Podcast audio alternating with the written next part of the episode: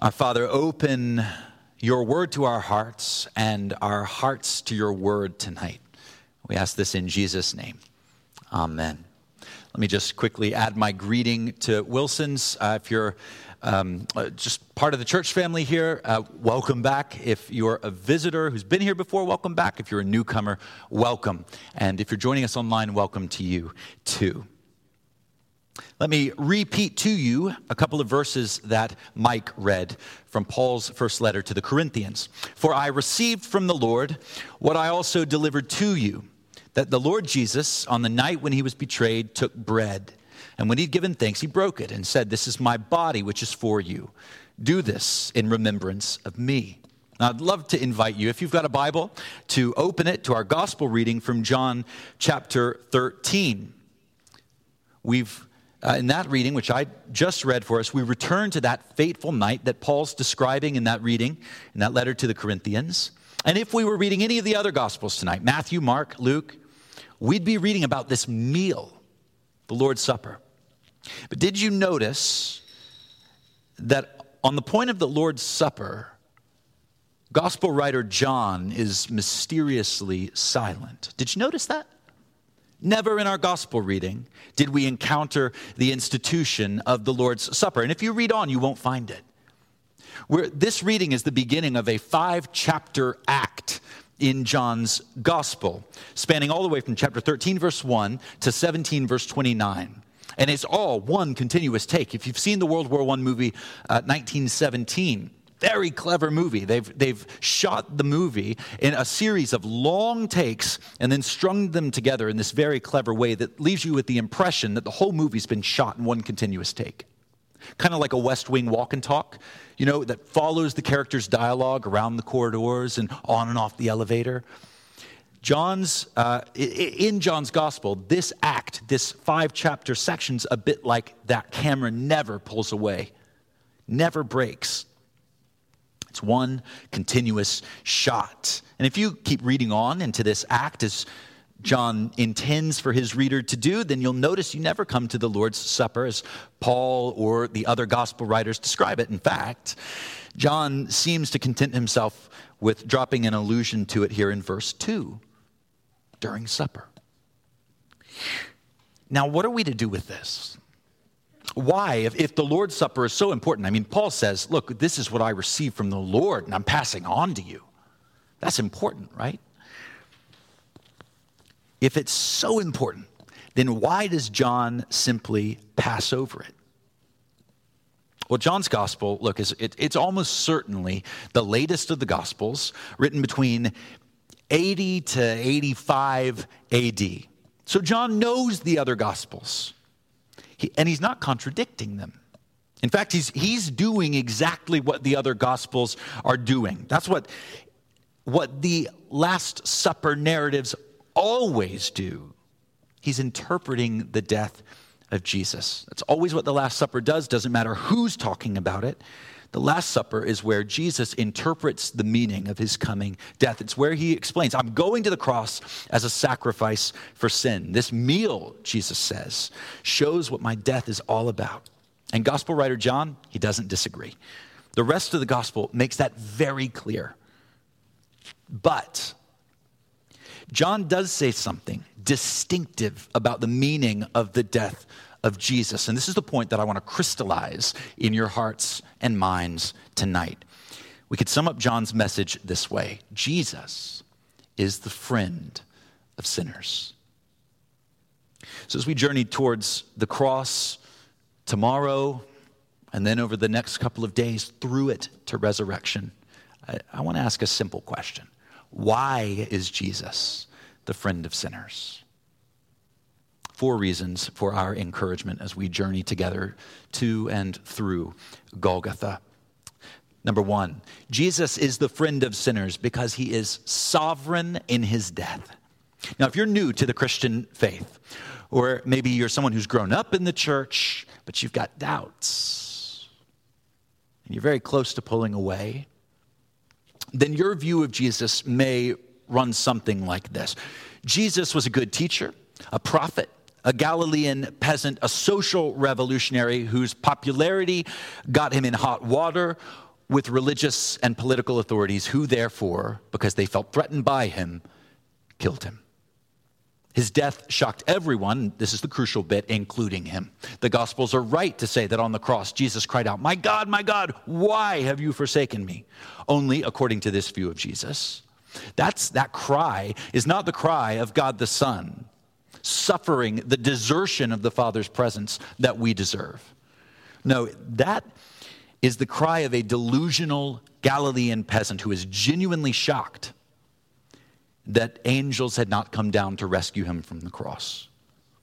That is a popular cultural view of Jesus. Dead wrong, says gospel writer John. According to John's first century eyewitness testimony, this is not the story at all. Nowhere in John's gospel will you find a hint that Jesus' death took him off guard. Now, you might think it would have, right? Great uh, religious leaders and philosophers usually lived longer, haven't they? Muhammad lived to 60, Socrates to 70, Buddha and Plato past 80. Jesus is around my age, in his early to mid 30s. But do you see him fretting that his life is about to be cut off in mid course? Is he sweating?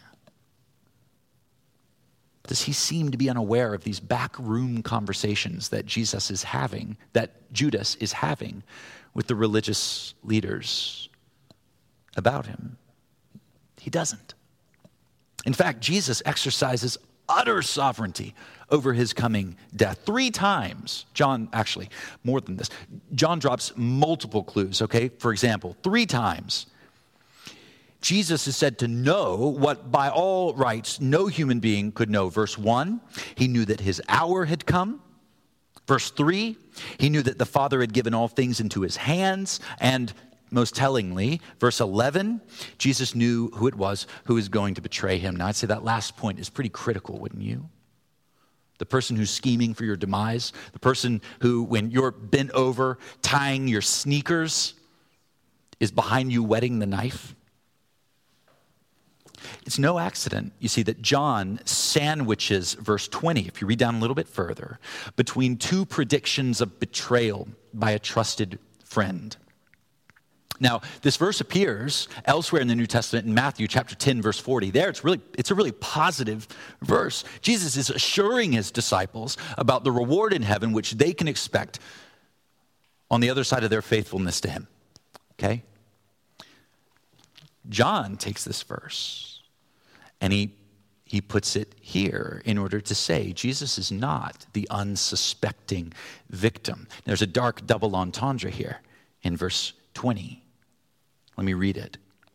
Truly, truly, I say to you, whoever receives the one I send receives me. And whoever receives me receives the one who sent me. The dark double entendre here is that the one that Jesus is about to send is the very one who's going to betray him.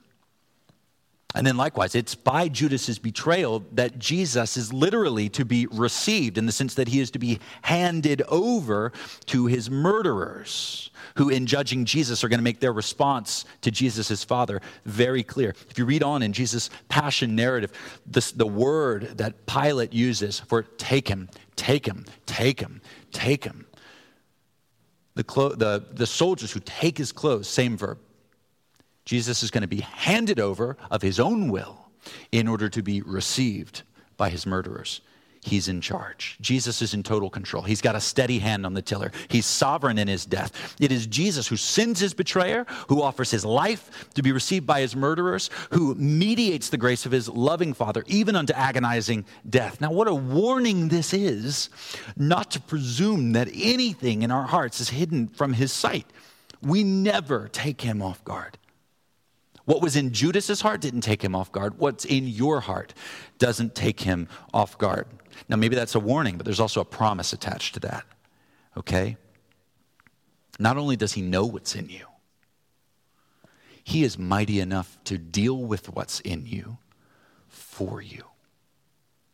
Jesus is sovereign over all things, including the sin that preys on you, the guilt that stalks you, the shame that clings to you. He's sovereign over it all. Your guilt, your shame, your best kept secrets are no mystery to him. Now, that leads to a second observation Jesus is the friend of sinners, second, because his death cleanses from guilt and shame. That cleansing death is just what's forecast here in the foot washing in verses 4 and 5. Now, listen, you really can't imagine how demeaning a job this foot washing was and how shocking it was to his disciples. Foot washing in the ancient world is a bit like brushing your teeth. Utterly everyday job, utterly menial, utterly common, pretty unsightly. Now, these guys live in a part of the world where it's very dusty. They wear open toe sandals, right? No Birkenstocks. Thank you very much. They walk long ways to one another's houses through streets littered with refuse and excrement, right? No city services. And when you go to a meal, okay, in a hospitality culture like theirs, a good host is going to set out water for his guests to wash their own feet, right? If he's a really good host, he's got some servants around then he's going to offer his servants to wash your feet. But it's such a nasty job that if they're Jewish servants, they don't have to do it. Now, if he's a really, really good host, right, he's got a whole hierarchy of servants and slaves. Now, none of the servants do it. In that case, it goes right down to the slaves, the bottom of the barrel. And yet, the very same Lord who formed the disciples' feet from mud now stoops down to cleanse the mud from their feet. The disciples are shocked. They're even dismayed. Their master is not behaving like a Jewish teacher. Okay? Now, sometimes rabbis would demonstrate acts of humility in order to teach an example, but never foot washing. Their master is behaving not like a free Jew, not even like a hired servant, like a slave. Shocking behavior, Jesus. But, but this is how Jesus explains the meaning of his death in the gospel. And so I want us to lean in and listen because there are two precious aspects of the death of Jesus, two promises that we have to cling to.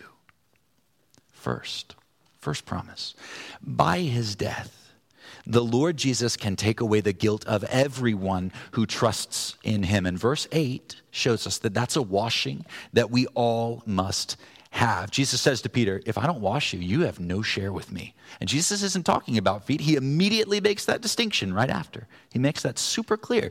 He's talking about the cleansing death he's going to suffer. Friends, do you know that when Jesus died, he died to remove your guilt. He's cleansed you by the blood of his cross. If you're not a Christian and you feel the weight in your life of what the Christians around you call sin, do, do you know that Jesus died for that thing, that crushing weight? What Jesus is saying here is that he is a Savior who is mighty enough to take the foot of Satan off of your neck. By his death, the Lord Jesus can take away your guilt. That's the first promise, but there's another. Because the same death that takes away our guilt can also bear away our shame. Look, Peter, Jesus says, verse 10 I've washed you already. My once and for all cleansing, it's enough. Now, I need to wash your feet because they stink still. See, guilt's one animal, right? Shame is another. Think of the person who falls into a sewer covered in filth. They go home, they shower, right? They're clean, but the stink remains. It takes three days of washing their hair, day after day, until the stink finally comes out. Shame's like that. Jesus dealt with your guilt. If you trust in him, he dealt with your guilt once for all on the cross, but the shame it can remain. Even forgiven sinners still suffer shame. Now, maybe that's shame because of sins that we've committed. Maybe it's shame because of sins that others have committed against us. But Jesus shows that the same death that can take away our guilt, can take away our shame, So I want to encourage you to cling to this promise as we remember the Lord's death tomorrow. Return to the cross and let the Lord Jesus crucify afresh the shame that tries to tell the loudest story about your life. Let him replace that pack of lies with a new and a better story. And you have to do it day after day. That's the foot washing you have to come back for again and again. You got to return to the cross. Yes, to marvel at the once and for all sacrifice, but also to return daily to the only spring that can cleanse wounded sinners from shame. Now, here's the thing having been cleansed from guilt and shame, Jesus can then do this new thing with his people. This is the third heading. Jesus is the friend of sinners because his death makes friends of sinners. Look at verse 13. Do you understand what I've done to you? You call me teacher and Lord, and you are right, for so I am. If I then, your Lord and teacher, have washed your feet, you also ought to wash one another's feet, for I have given you an example that you also should do just as I've done to you. Jesus says, in other words, look, my disciples must reject the world's status seeking ideals. As your master, I'm stooping to the lowest level. As Paul says, Philippians 2, I'm becoming a slave. And so I'm showing you, because I'm the one at the top and I'm going down, nothing is beneath you. You are to serve one another. You are not to obsess any longer about distinctions of wealth or class or status. You belong to me. So you cannot go on living as if social capital is what counts. You cannot go on living by prioritizing relationships based on status anymore.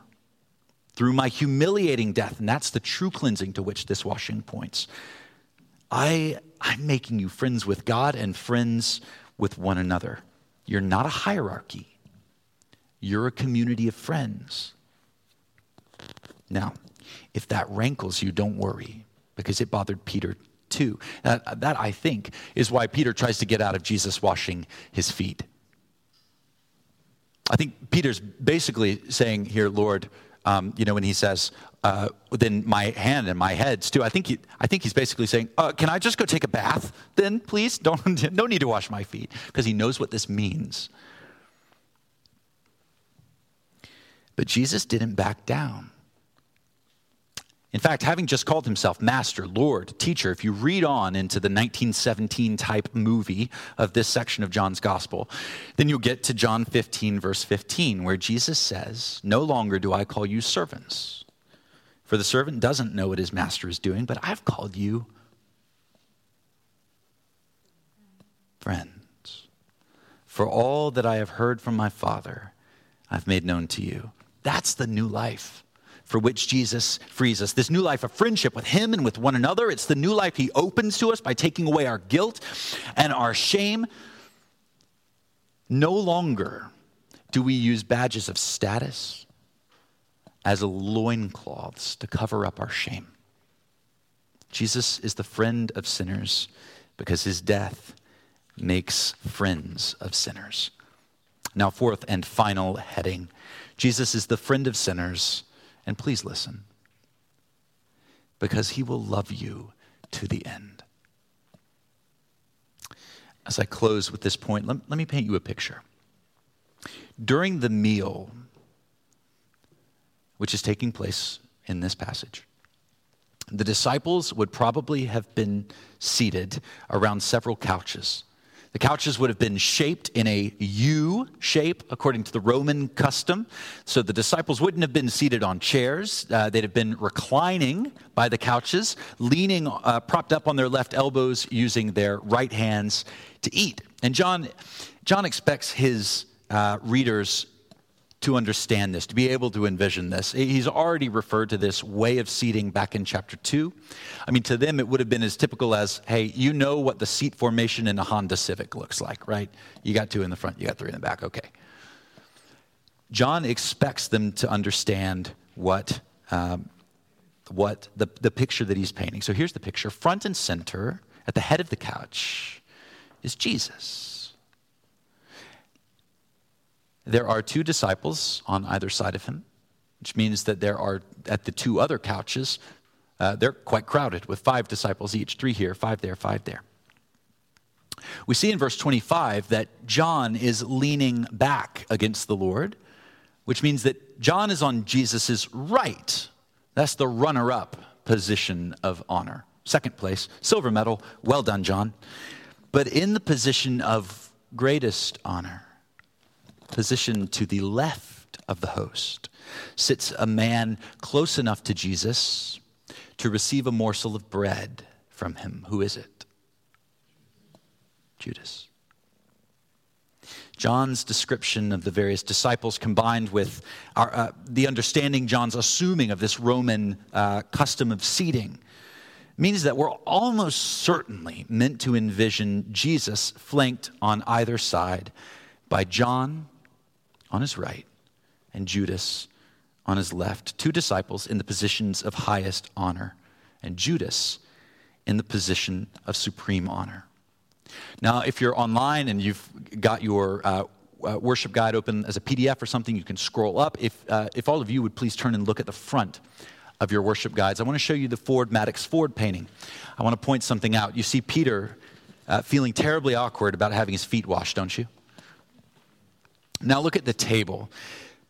You see the guy unstrapping his sandal, the guy who's keen to have the Lord of all creation stoop down and wash his feet, who's chomping at the bit to be honored and served. Now, what's that on the table in front of him? Money bag. What on earth, what in heaven or on earth would possess Jesus to give this traitorous dirtbag the seat of honor? The answer is simple. Because Jesus is the friend of sinners. He will love you like he loved Judas to the very end. He shows great kindness and favor, even to Judas, even while Judas is whetting the knife behind his Savior's back. Jesus knows what Judas is about to go and do. He knows he's about to be handed over to suffering and death, right? We've already seen that. Jesus is sovereign over this. But this is the significance of Jesus handing Judas the morsel of bread. It's not just, hey, eat judgment on yourself and go, buddy. This is, this is a sign of Jesus' intimate love, the great honor that he is bestowing on the disciple who is to betray him He's fully aware of what Judas is up to. It's an act of love. And it may have even been this unbelievable act of love to an unbelievable dirtbag who couldn't receive it that inflamed Judas's guilt and shame to the point uh, that, he, that he broke. To Jesus left then the traitor, specially honored, specially loved, but dead set on betraying the only one who could rescue him from death who could vanquish his sins, deal with his guilt, heal his shame, who could make him friends with God and with other disciples. But to Jesus' right is John. Now it's curious, isn't it?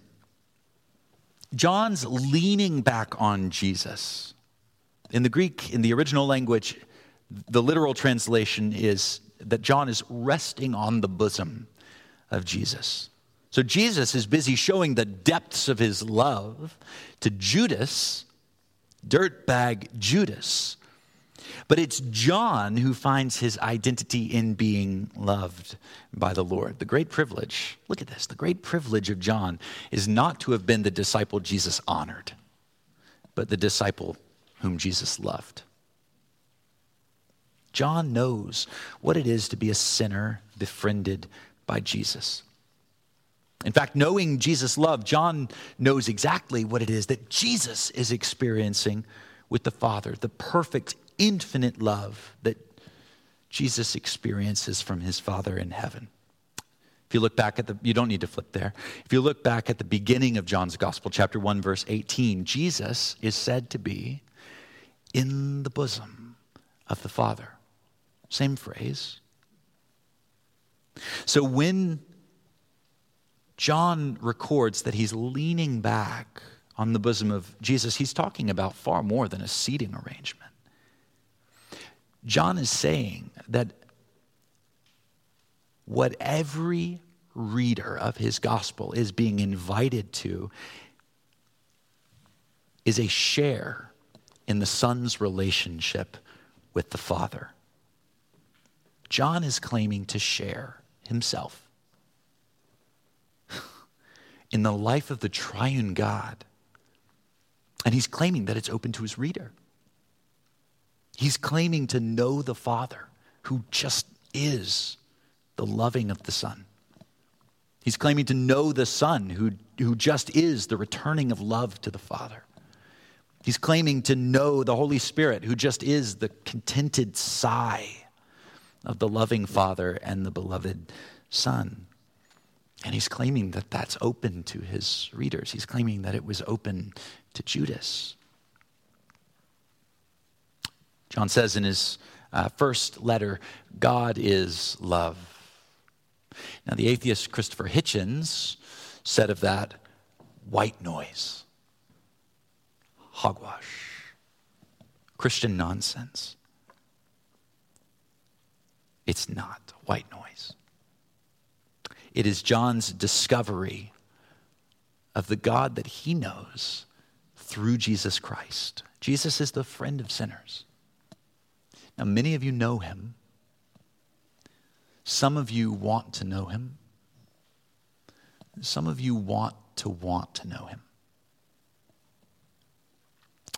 Whoever you are, you've got to choose a side. Either the place of Judas or the place of John, the honored disciple, or the beloved disciple. Either the place where you will receive a morsel and flee, or the place where you can stay and receive the bread of life. Either the place where you will die, or the place where, through the death of the only friend of sinners, you can live. Let's pray. Lord Jesus Christ, friend of sinners, have mercy on us. For your name's sake, amen.